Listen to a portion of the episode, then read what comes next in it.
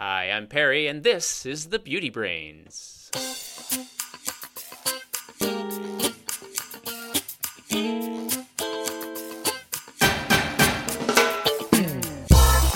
Hello, and welcome to the Beauty Brains, a show where real cosmetic chemists answer your beauty product questions and give you an insider's look from the perspective of a scientist at the cosmetic industry. This is episode 219. I'm your host, Perry Romanowski, and with me today is Valerie George. Hello, Valerie. Hi, Perry. Happy May. It's already May. Go figure. Well, we've got a big show today because on today's show, we're going to be answering questions about whether the wait time is necessary when applying acids to your face, how you go about debating the product's safety with somebody, whether skin products with natural moisturizing factor work better, and if you should avoid glycerin and dimethicone in your hair care products. I know you're going to have a lot to say about that one, Valerie, right? Oh, yeah. Well, before we get started with that and some beauty science news, let's get on with some of that chit chat that we're so famous for. Valerie, how are you holding up with this uh, self quarantining stuff? I'm I'm doing good. I see that your governor in California just uh, had to chase all the people away from the beaches. Well, we have this rare algae bloom that is happening, and it's creating this electric looking wave when there's motion and the algae are disturbed at night, or if a boat's cutting through the water. Uh, you guys can Google it. It looks like electricity, blue lightning in the water. It's pretty incredible. So people are flocking to the beaches. Also, it's been like 90 degrees here. Oh, uh, yeah, this yeah. huge heat wave that first hit California and is kind of sweeping across the whole nation. People want to go to the water. It's silly, but uh, I personally want to stay in air conditioning when it gets that hot. But but people are flocking to the beaches. Yeah. It's understandable, and to see bioluminescence in real life sounds pretty cool. Yeah.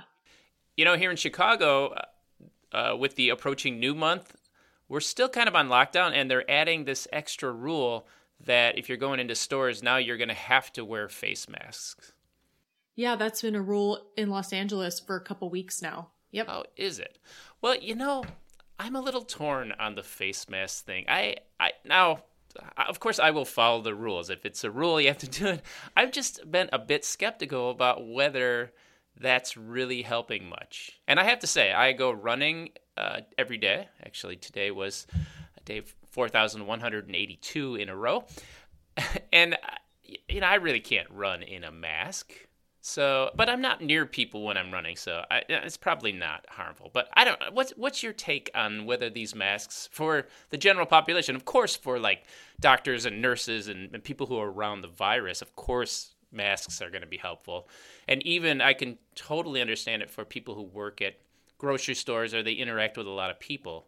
But just some guy like me who's mostly in his house, who sometimes he goes out running and then maybe go to the grocery store once a week or something.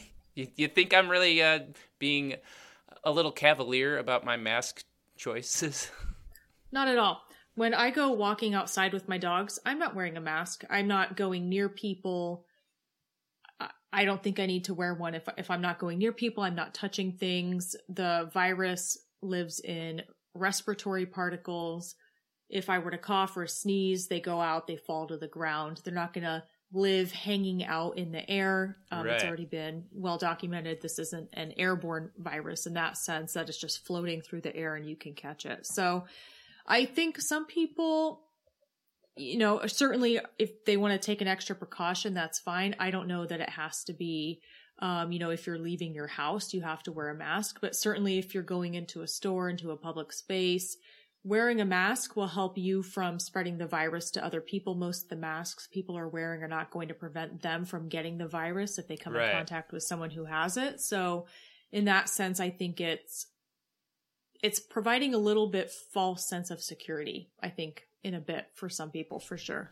It, yeah, it's kind of the almost the theater of safety. I, I, don't know, but on the other hand, it's hard to argue against it, right? Like, yeah, I mean, for sure, I'm going to wear it if I'm out in public or if I'm coming into contact with other people. I'll wear one as a cur- I call it a courtesy mask right, uh, right, because right. you know I'm going to do the courtesy of wearing it and you know not spreading anything if I have anything, but also I I think yeah, it's providing a false yeah. sense of security that I'm wearing this mask th- that I made in my basement with an old Right. T-shirt, I'm not going to get coronavirus. It's like, well, you're really not going to give coronavirus to someone else, probably, if you're wearing Right. that. But yeah, Yeah. I don't know.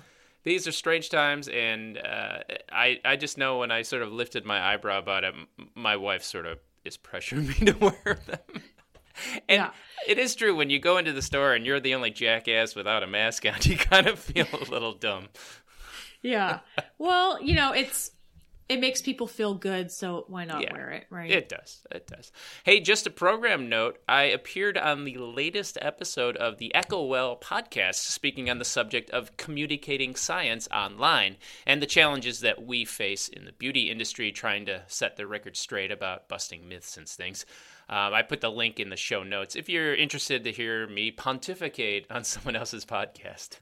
Yeah, Jen does a great job. I've been on the Eco Well a couple times talking about hair science. It's a podcast put on by a gal named Jen. We've talked about it before. They actually hosted a sustainable beauty night in Los Angeles a few months ago, pre COVID. Yeah. Uh, but yeah, Jen does a great job. So we'll post the link to that. I remember those days when I could just hop on a plane and feel all carefree. T- and touch other people and say hello. right. Hey, there was just one other thing before we get started with our beauty news. I saw that uh, J and J and Talc were in the news again this week. Yeah, what's our talc update?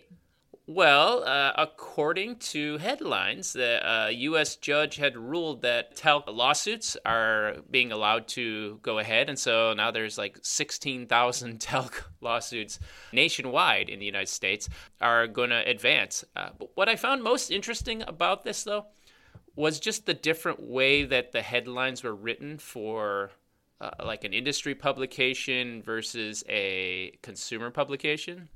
And the oh, consumer, I love comparing headlines. What was it like? well, the consumer publication, um, and they specifically talked about the the experts that would be allowed to speak. That there was some there was some conflict about J and J and the plaintiffs, and saying, "Oh, we don't want their experts to be able to speak." And so the headlines. Uh, so the judge ultimately said that. Uh, the plaintiffs who are going against J&J will be allowed to bring in their experts to make the case that talc uh, is related to ovarian cancer. And so the headlines for like Reuters and things that go to consumers are like uh, plaintiffs allowed to use their experts, right? Um, the headline in the there's a there's a industry publication called SpecialChem. The the headline for them was that judge prohibits certain plaintiffs' testimony from J&J talc ovarian cancer ties. So same same results. The headlines seem very different to me. It's very interesting. Yeah, polar opposites. Yeah. Wow. It's a perfect segue for beauty news.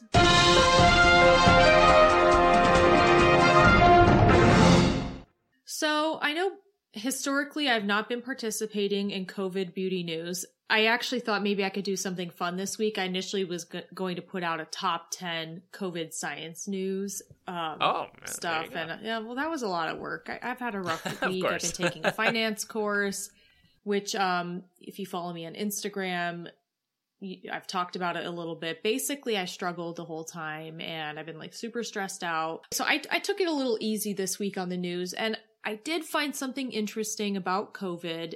And I thought I'd share it because it kind of relates to what we were talking about last week. Yeah, last week we were talking about the uh, just our beauty routines and how it's been affected. Yeah, we weren't formally polled by anybody, but there is We a company called the Benchmarking Company. They poll a lot of people, and they actually came out with this really interesting survey results, a report based on test uh, COVID nineteen, like what is going on in beauty in the age of COVID nineteen, and it was a really cute infographic series, which you know prompted me to read it because it was very cute. I was like, "What's this?" Someone wearing a mask and putting on a mask, two different types of masks. Anyway, um, one get it. One is for like Sure, COVID, and sure, the yeah. other's for the skin. oh, I get it. Yeah. Double mask. Yeah. Yes. It was a, yeah, it was a double masking routine.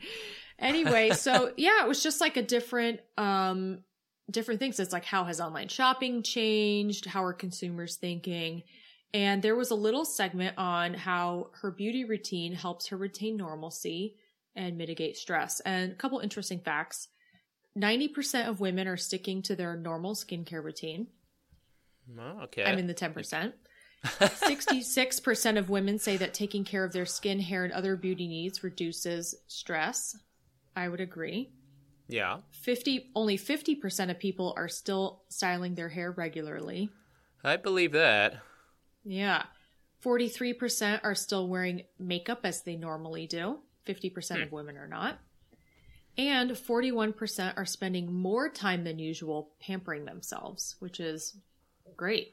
I mean, I guess you got more time at home, right? Yeah, yeah.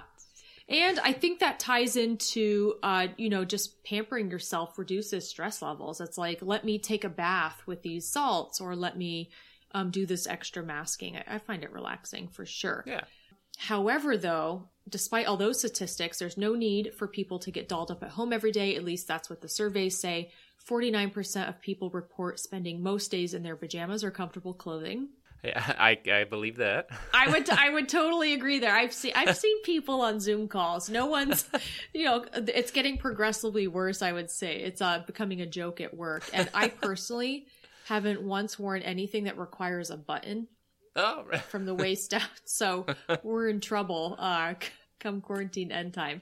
Thirty percent of people are shaving less than normal. I believe Agreed. that. It's like winter time. Thirty six. Yeah, thirty six percent are spending less time applying makeup. Hmm. Spending less time. So the previous statistic was forty three percent of people are still still wearing makeup as they normally do, but thirty six percent of them are spending less time applying Wow. it.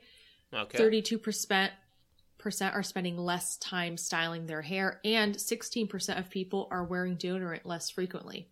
Well, I, I I believe that. You know, I believe everything. Yeah, You know what's most interesting is like, I don't think my routine has changed one iota. but that's what happens when you're working at home all the time. yeah. My routine definitely has gone downhill. It's it's not pretty, guys. Um, it's not it's not good. Oh wow, come on, it's not that bad. Yeah. Today I was like, is that my feet? I, mean, I, I just want to tell the truth, you know. You, you know, I was mentioning to uh, my wife this morning that I was at my lowest weight all year, and she just looked at me and glared. Yeah, I mean, I'm wearing elastic waist pants, so I mean, you have that. there you go. All right, how about we go on to my news story? What'd you see? You know, here's yet another beauty company launching a genetic test that is supposed to analyze your DNA and give you advice about the skincare that you should use. According to mm-hmm. a report in Cosmetic Business, health and beauty retailer Superdrug has entered into a partnership with Circle DNA to bring skin DNA testing to their store shelves.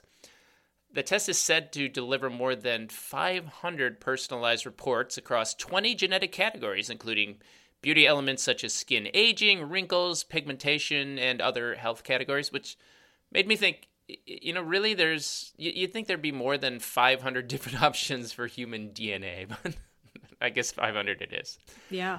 Now, one part that I did find interesting is that they claim that the DNA test can determine if your skin cells can deflect UV rays. how, how does DNA do that? That's interesting. I, yeah, I'd want to see what studies they used for that. Well, uh, accordingly, that this would tell consumers if they need to use a higher SPF factor. I, I mean, just I wonder how that would work, right? Yeah, and I disagree with that Everyone should use a high SPF, right? exactly. And last week we talked about, you know, when you talk about SPF 20, 30, 50, the incremental benefit is really not that high. Um, uh, Yeah. So I, th- I think that's Right. a little silly that you would make that recommendation to someone just based on how effective SPF filters work. But I, I guess I'd have to see the test in action to see if the recommendation really holds true. Well, it makes for like a logical marketing story, if but maybe not a a meaningful one. Mm-hmm. Earlier this month, the beauty brand Codex Beauty partnered with the DNA testing company Origin, which the E in or, or it's Org three N, so I don't know Origin. I don't know. Mm-hmm.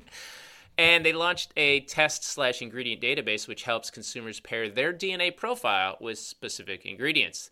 I mean, the aim of all of these types of products is ostensibly to help consumers make more informed decisions about the skincare and ingredients that they buy. I'm not sure how that does that, overwhelming people with information that, that doesn't mean much. Uh, but I guess, you know, people like that idea. But I've got to tell you, there are two big reasons that I don't encourage people to use these services. Now, first, they don't really work the way that they're marketed. Skin products are not sophisticated enough to look at your DNA and then tell you what ingredients you need, right? It's just we do, our technology is not that advanced. And genetics are so complicated too. There's not just like your genetic makeup, but there's epigenetics and there's your microbiome too. Like it's it's a complicated system.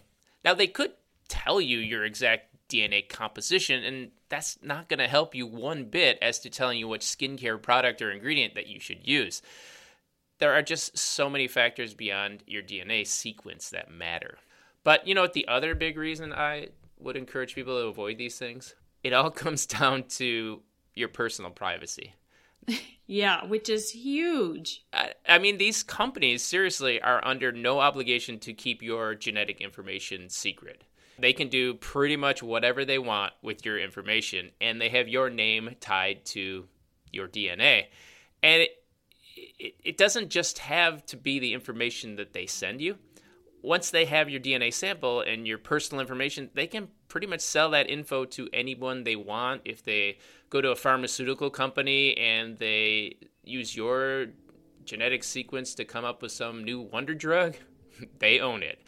And, and advertisers, police, insurance companies, it just does not seem like a good idea to give a company this kind of information about you. So didn't 23andMe come under attack last year or two years ago because buried in the bowels of their privacy policy, they admitted to selling your genetic information to pharmaceutical companies? Yeah, if I recall something like that. I also heard a story, I think it was on, uh, on one of the podcasts that I listened to, where they were able to track down a serial killer because he had uh, used one of these genetic services through like ancestral DNA, or not even him, like one of his relatives did, and they were able to wow. identify who it was. Yeah, it's a fascinating. I should I'll put a link to the show in the show notes. Yeah, good thing also slash bad thing, right? right. I mean, well, yeah, no, it was good, but have you ever done one of these DNA tests? No, I haven't. Uh, just because I I'm uncomfortable with the privacy policies. Now, I actually am someone when I sign up for an app or I buy something, I actually read the privacy policy uh, to see what I'm agreeing to. Yeah. Um, even this lawyer at my work was like, "Who reads those?" Um, but any anyway, I do just because I'm like, "What are you doing with my information? Who and most importantly, who are you selling my information to?" I yeah. have a huge problem with my information being sold, even just like my home address, because I don't want to be solicited, and it's crazy how your information is used and honestly abused. So I'm not a fan of that. Yeah. And that's why I haven't done the test yet. Absolutely. Well, I actually did do one. My sister gave me this one, like, discover your superpower. she thought it was clever, so so I I did it, and now I kind of regret it. But you know, because are, it didn't did it, it didn't it didn't tell me I had super intelligence or super speed, which are the only two I want. Did it reveal anything interesting from it? No, I mean it was it was it was clever, but no, it was essentially like an uh, a, a, astrological horoscope or something like that. that's that's what I yeah. looked at it. So yeah, are we ready to move on to some beauty questions? Yeah, let's do it. First one we got today is an audio question. This comes to us from Shay. Hi, Valerie and Perry. This is Shay from Washington State. I love the podcast. Thanks so much for all of the great info. My question is about wait times after applying acids. After cleansing about three nights per week, I apply Cosrx BHA Blackhead Power Liquid, wait 20 minutes, then apply Cosrx AHA Whitehead Power Liquid, wait 20 minutes, then go on with the rest of my routine. From what I've read, the reasoning behind waiting 20 minutes after applying the acid is that it takes 20 to 30 minutes to neutralize. Therefore, by waiting, you are getting more benefit from the product and that applying other products over acid before it has neutralized naturally will neutralize the acid. Also, the possibility of irritation is said to increase if you don't have the wait time between the two acids. Do you think this wait time is necessary? And given that BHA is oil soluble and AHA is water soluble, which one should go first? Thanks so much. Well, thanks for that question. Wait times, are they really necessary? You know, necessary is one of those words that I kind of pronounce uh, incorrectly on purpose. really? On purpose? Who pronounces a word wrong on purpose? I have about six words that I pronounce wrong on purpose necessary, secretary. Um, I say sorry. yeah, it's. I, I only think of them when I when I actually say them, but that's and I can't even say it right now. I've been saying it wrong okay. so long. Well, the question is why. I have no idea. I have long stopped trying to figure out why I do anything. oh my gosh. So let's get back to the wait times. Um, okay, well, first, before we get to wait times, I just yeah. want to say what a cool name, Shay. I actually was thinking about this. Like, if I had a kid, the name Shay is really cool because I like shea butter. Oh. I have a one of my cosmetic chemist besties. Her name is Esther, which is a type of functional group in chemistry. Like, how cool is it that she's a chemist and she has like a chemical functional group as a name? I just I get so yeah. envious of people like this. Hi, I'm Esther, organic chemist. okay. Yeah. yeah. Anyway, that, that Shay, what a cool name.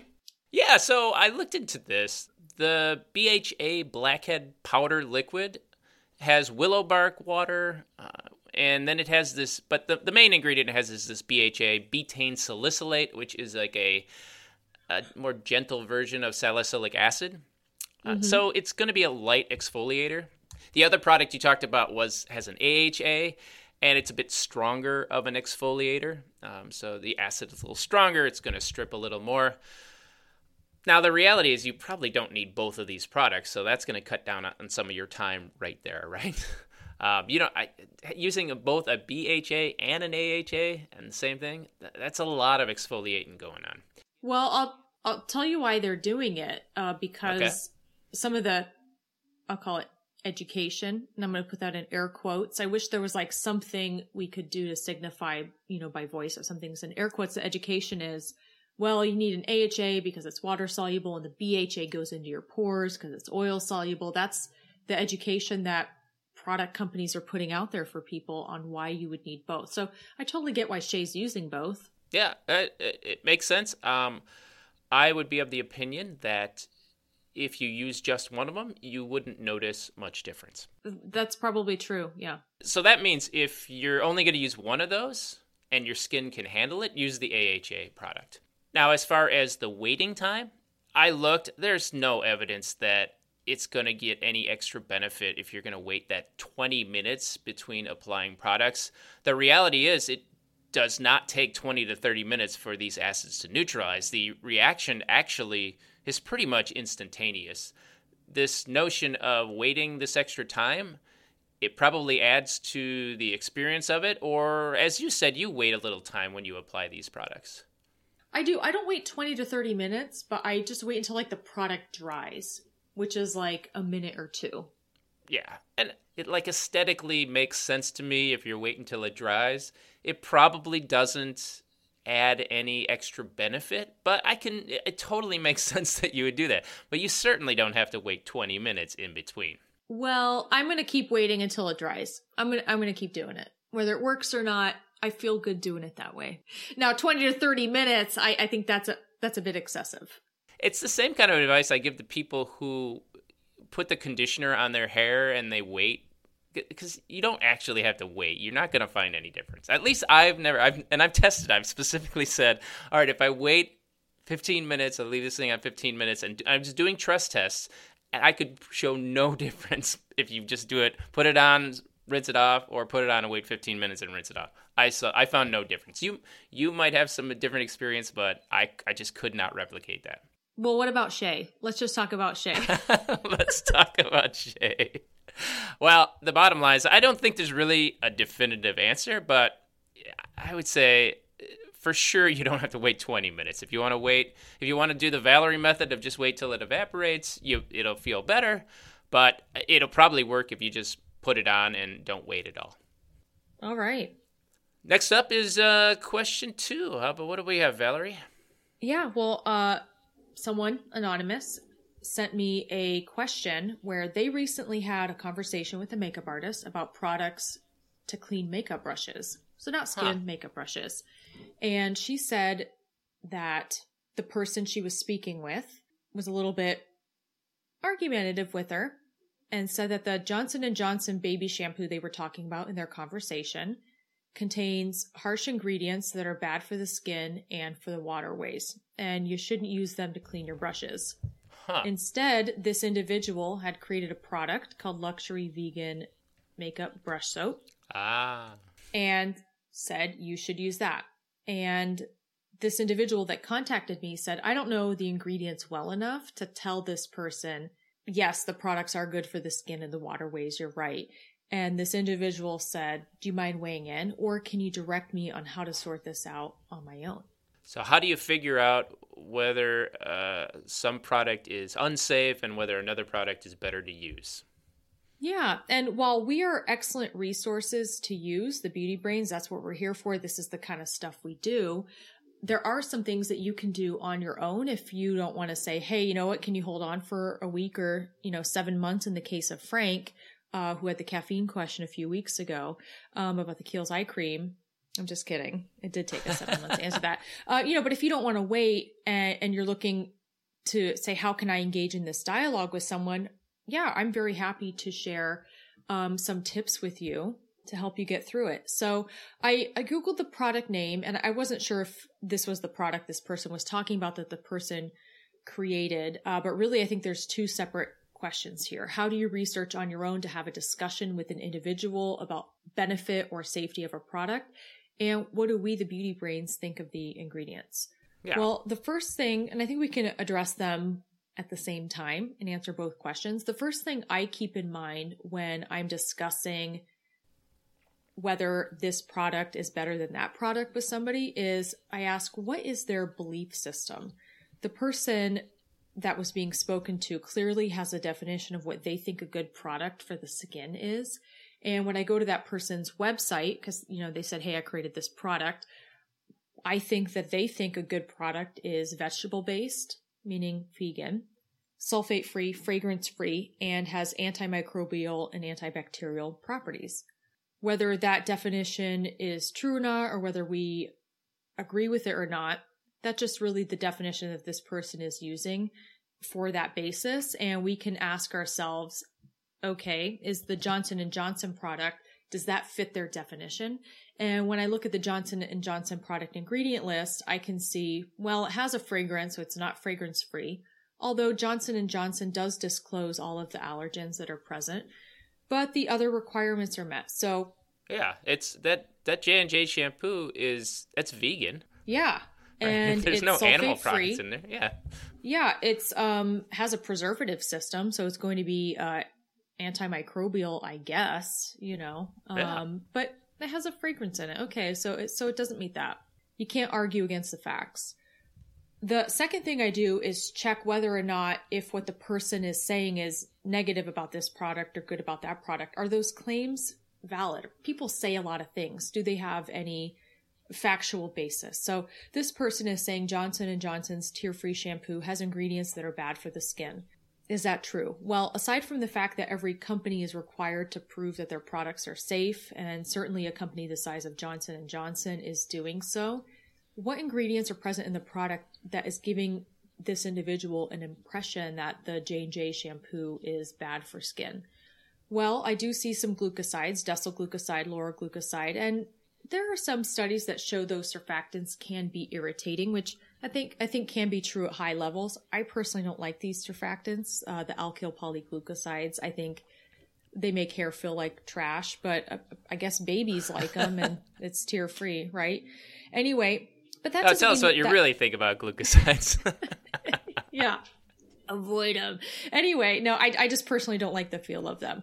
Uh, but anyway even though johnson and johnson is using them and there's data about the individual surfactants causing irritation on the skin i don't think that necessarily means the product is irritating. I mean again johnson and johnson has to substantiate the safety of the products especially uh, when we're talking about something that's claimed to be tear free needs to be gentle on the eyes and, and it's for babies Yeah. Uh, so that's a Johnson and Johnson product. Let's look at this makeup brush cleaner that this person has created. I'm looking at the ingredient listing and it, you know, appears to be pretty innocuous. Um, there is one ingredient, pentasodium pentetate. It's a chelating agent. There are studies that show it's it's non-irritating, but then there's also studies that show mild irritation. So I think it has a range. Again, that's at 100% concentration. But uh, pentasodium pentetate is considered a hazardous substance uh, Oh, on the safety data sheet. If you look at it, it has all these hazard Oops. warnings all over it. So, I mean, I'm sure it's fine when used in the product as is, but if you want to look at the raw data, I don't think this person has a leg to stand on if they want to nitpick and pull out, you know, ingredients. So, again, while their overall product is fine, and again, the dose is the poison, right. um, you know, you kind of have to be careful when, when you're talking about this ingredient's bad or this ingredient's good. Uh, so that's that's about the safety of the product on the person. This person also alleges that the their product is good for the waterways, and I think that is implying the J and J product is not good for the waterways. Well, how do you determine that? Well, what they mean is their product or their product's ingredients, once they are washed off of the skin or off of the brush and goes down the drain, what happens to their ingredients in the waterways? Do they readily biodegrade? Are they harmful to aquatic life?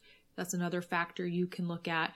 I'm not sure if that's what this individual had in mind. I didn't have the conversation with them, but in looking at their ingredients, I would say this is likely true what you do is you look at the the ingredient and you pull up a safety data sheet for that ingredient. And in section 12 they have um, ecological data and it will tell you whether the ingredient readily biodegrades or not. It will also have information about whether or not the ingredient is harmful to aquatic life again, keeping in mind that that's the ingredient at 100%, it's not necessarily the dose that it's being used in the formula, but you can extrapolate some of that information to get those ideas. And while I didn't pull every ingredient um, in the lady's ingredient listing of her product, yeah, I would say there's nothing really alarming. However, uh, the Johnson and Johnson product, this is probably why she brought this up. It does contain EDTA, which is not readily biodegradable, but eventually it will biodegrade. And it has a little bit of a bad rap uh, for the water systems, especially in Europe. So I could see why she's saying that. But if you wanted to, uh, you know, get into it with this person, I would just uh, get the INCI name, find out what the chemical name is, find a safety data sheet on it, and just look at section 12 um, in the safety data sheet there. It's kind of a lot of work. That's why I, I didn't do it, but those are the steps that you would take. And then last but not least, I would ask myself, what's the end game here? Why is this Ah, yeah. individual making these statements that, well, my product is good for skin and the waterways and, and the J&J product isn't? Like, what advantage do they have? What do they have to gain from having that viewpoint? And the the reason they're saying this is they've created their own product. So of course they're going to uh, try to prove that it's better than anything else that's existing on the market. Yeah, that's whenever I hear somebody saying one product's better than the other product, uh, you can uh, you can bet dollars to donuts that they're probably financially benefiting from you buying the other product. Yeah, which is why beauty influencers, you know, which are, are marketing vehicles, they are now they're legally obligated to, you know, report did I get this as a sample? Is it on my own volition or am I being paid uh, to make make these statements? It definitely changes your your ability to accept that information. Um, and I do want to make one final comment. Another reason this person, and I, again, I don't know why they were discussing the J and J product. One of the reasons it may have been brought up that the product is in a bit of a negative light is that a couple years ago there was this huge debacle that Johnson and Johnson had been using quaternium 15 as a preservative in their product. Uh, quaternium 15 is safe when used, but it is a formaldehyde donor. That's how it preserves the product. And they became heavily under attack, even though they stuck to their guns and said, you know what? This ingredient is safe. We really stand by the safety, but we're going to reformulate the product anyway. You know, they caved into consumer pressure uh, despite the safety of the product, the safety of the ingredient as a preservative, and the years of safety. And non-reporting of adverse reactions um, on the market. They reformulated it, it anyway, and that's consumer pressure, right? People, if people don't want to buy something, no matter how safe it is, you know, you kind of have to create what they want to buy. It's, it's a vicious cycle, but I'm thinking maybe that's why the product came up as being kind of unsafe. Sure. Anyway, well, we'll I, uh, post both ingredient listings in the show notes, and and you guys can take a stab at it if you'd like. I think there are a couple of things. First, that the reason that they reformulated was because around the world, in other places in the world, like in Japan, they ban uh, formaldehyde donors; you can't use them. And so J and J had a baby shampoo formula uh, outside of the United States that didn't contain this formaldehyde donor, and the NGOs, uh, you know, campaign for safe cosmetic or something, they made a big deal about how J and J is producing things that are safer for consumers in Japan and not in the United States. A fallacious yeah, argument, totally, but that's probably J and J just probably said, you know, let's standardize it throughout the world. Yeah, and which is very difficult to do, by the way. So many geographies have different regulations. It's very hard to have a you know, in air quotes, global SKU. Uh, but anyway, hopefully that helps you figure out how to sort it out on your own. You can look at the safety data sheet uh, to get some safe, basic safety information. Keep in mind uh, the safety data sheet does include animal testing that is known for that chemical. It doesn't mean that supplier tested the ingredients on animals, but they're pulling together animal testing information that is used on other markets. And, you know, the reality is some ingredients have been tested on animals. That doesn't mean you throw out the, the safety data, but hopefully that helps you. And of course, we're always here to help as well. Yeah. All right. Question number three. This comes to us from Deborah. She says, What are your thoughts on moisturizer formulated with elements that are found naturally in skin? For example, the ordinary has these natural moisturizing factors and hyaluronic acid. Specifically, are these formulas better for damaged or sensitive skin? An interesting question. Let's first talk about the NMF or the natural moisturizing factor. These are the components that are in your body naturally. The natural moisturizing factors are produced in your dermis and then they send it up into the epidermis and the stratum corneum. And if you analyze the natural moisturizing factor, the NMF, you'll see that it consists of about 40% amino acids, 12% sodium PCA, uh, 12% lactate, about 8% sugars like glycerol, 7% urea, and, and, a bunch of other stuff. Hyaluronic acid makes its way in there too. Sodium PCA is actually really important uh, because it helps the skin uh, hold on to moisture. It's a, a, natural humectant. We've spoken about humectants before. Yeah. So, do products that have these things, and it makes logical sense, like if your body produces these things to moisturize your skin, why don't you just put them in products and you can put them on your body and your body doesn't have to make these things? Well, I don't really think it works that way. Now, it is true that these ingredients do work. Uh, they they are going to provide you moisturizing benefits for sure. Yeah. But the reality is that um, we as scientists have measured these ingredients, and it, when they work the best, we use them. But there are other ingredients that your body doesn't produce that work perfectly well and work even better, really. the natural moisturizing factor is just a thing that kind of evolved over time and it works well enough.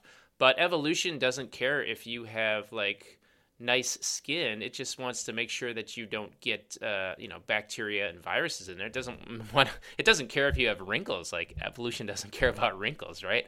when you want your skin to not look naturally, not to age naturally, not to get broken down by damage from the sun, you have to put unnatural things on your skin sometimes. I mean, that's my that's my take on it. Certainly the natural moisturizing factor makes for a good marketing story because it's logical. Your body produces this, so why don't we just put that on there? And that's a lot of cosmetic marketing is that but that does not necessarily mean it's going to lead to the best working product. You know, why does the natural moisturizing factor work?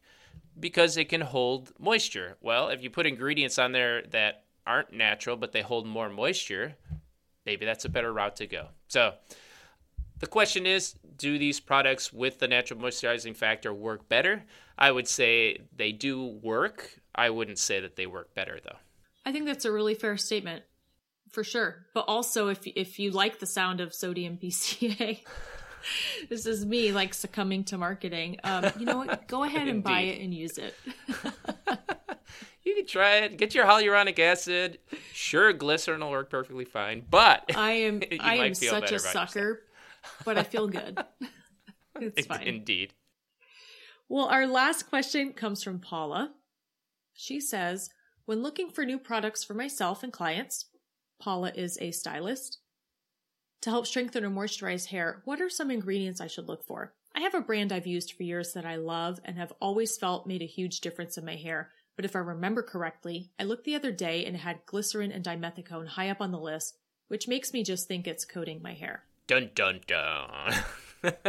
well, Paula, first of all, if you have loved the brand for years and you've always felt that it made a huge difference in your hair, does it matter if it contains glycerin and dimethicone? That that's the first thing I want to ask. But you know, if you're genuinely concerned about these ingredients, that's fine. It's okay too. It doesn't hurt to take a look and see what's going on. Sure. I wouldn't be too worried about glycerin and dimethicone though. They're used in products for two different reasons. Perry just talked about glycerin a second ago. It's used to attract moisture uh, to wherever you're using it. If the product that you're talking about is a shampoo or conditioner, a product that's rinsed off your hair, the glycerin's just going down the drain. It's not really adding any value to the product. It's kind of a waste to put glycerin in shampoos and conditioners or masks, in my opinion, if you're using it for performance. Yeah.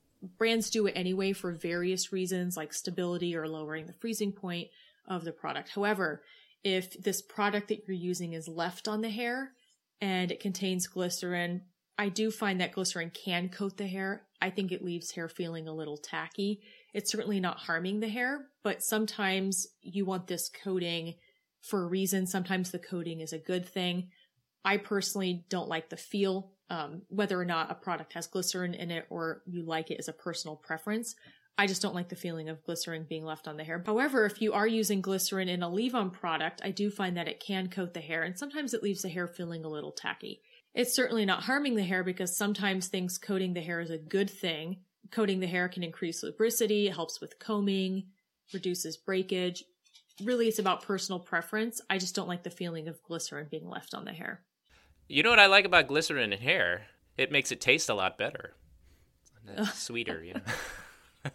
Just... Glycerin is also used in the confection industry. Um, when right. I first found out that like cupcake frosting had propylene glycol and glycerin in it. I was like, what? But it's good. I love that. Sugary. Sugary yeah. sweetness. So if, if you see yeah. somebody licking your hair, you know, you might have glycerin in it. Yeah. By the way, in manufacturing, when you have like these big totes of propylene glycol or glycerin, you do have to have mechanisms in place because fruit flies get really attracted to it, especially if some is left dripping out of the spout and stuff like that. It's, it's very delicious. Anyway, dimethicone, on the other hand, uh, its use in formulations is complex because dimethicone is a very generic term for a type of silicone molecule. There are some really lightweight dimethicones that provide good rinse feel. Those don't remain on the hair, but rather they just get rinsed down the drain when you're in the shower, or they volatilize in the atmosphere because they're so lightweight. Then you have the dimethicones that are heavier in weight and they remain on the hair. They can almost even feel kind of sticky, that are so heavy. Those provide lubricity to the hair. They make calming the hair down a little bit easier, so if you want to weigh the hair down, and they can be used for frizz protection as well. And they make cleaning your beakers a lot harder too. yeah, they really stick to the beaker. They can be sticky. Anyway, the point is you want them to coat the hair or they can't do their job. So if you're looking at an ingredient listing on a label and you see the word dimethicone, you don't always know which one is being used. That's the hard part about reverse engineering products with the word dimethicone because you don't know exactly which centistoke dimethicone was used. But anyway, you want them in there. You either want them to coat the hair or you want them to go down the drain. And that really has to do with the product benefit. So let's talk about your, your end need. You, you want products to strengthen or moisturize the hair. I wouldn't worry too much about whether glycerin or dimethicone is present or not as a deterrent. Instead, I would look for products honestly that contain protein. Protein works as a form of scaffolding on the hair. They're film formers. They they coat the hair in a way and act as a strengthening network around the hair fiber. Wheat protein is actually the number one protein I would recommend for hair strength. It's famous for that. A lot of people worry about, oh, it has wheat in it, it has gluten. Don't even worry about that. Wheat protein, when it's present in a cosmetic product, has to be chopped down into very tiny pieces because there's Right, it's hydrolyzed, yeah. Yeah, you can't have too big of a protein on the skin. It can cause irritation. So everyone in the cosmetic industry chops up the proteins into hydrolyzed wheat protein. And when you chop it up, you've also chopped up the gluten. So you can't detect that gluten is present in the product. So don't worry about that. But wheat protein is great for hair strength. Additionally, if you're interested in moisture, I think hydrolyzed soy protein or milk protein, if you, you don't mind having an animal derived version, are really excellent for increasing the moisture feel of hair. Uh, they work really well. And then, of course, you can always go to conventional chemistry and look for an ingredient like polyquaternium 37, which leaves the hair feeling really slippy, hydrated, and conditioned. That's an excellent for that um, ingredient for that purpose as well. It's almost never the case that if you see an ingredient in a formula, you shouldn't use it because a lot of how an ingredient works depends on how it's formulated and the quality of the formula. So that's just not it's a logical heuristic to use, but it's just not an accurate one. Yeah. So anyway, I hope that gives you some tips on how to find the right product for you and if you have a favorite protein and you're a formulator listening to our show, let us know. I love proteins. Yeah, protein talk. Maybe we'll put that up on Instagram. All right, that looks like that brings us to the end of the show. I hear the music. Ooh.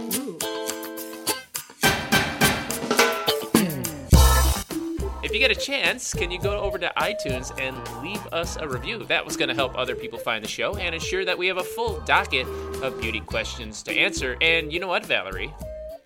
What? We are the longest running beauty podcast of the entire universe. I think we were one that? of the first beauty podcasts and we're the longest running. That's pretty cool. Also, follow us on our various social media accounts. On Instagram, we're at the Beauty Brains 2018. On Twitter, we're at the Beauty Brains, and we have a Facebook page. One more thing, the Beauty Brains are also on Patreon. If you want to support the show, Patreon really is the best way to do that. This will help keep the show ad free and is the best way to keep a financial bias out of the show. If you want to see us keep doing what we're doing, go to patreon.com slash the beauty and subscribe. Thanks again for listening, everyone, and remember, be brainy about your beauty. Thanks everyone. Now cue the cats.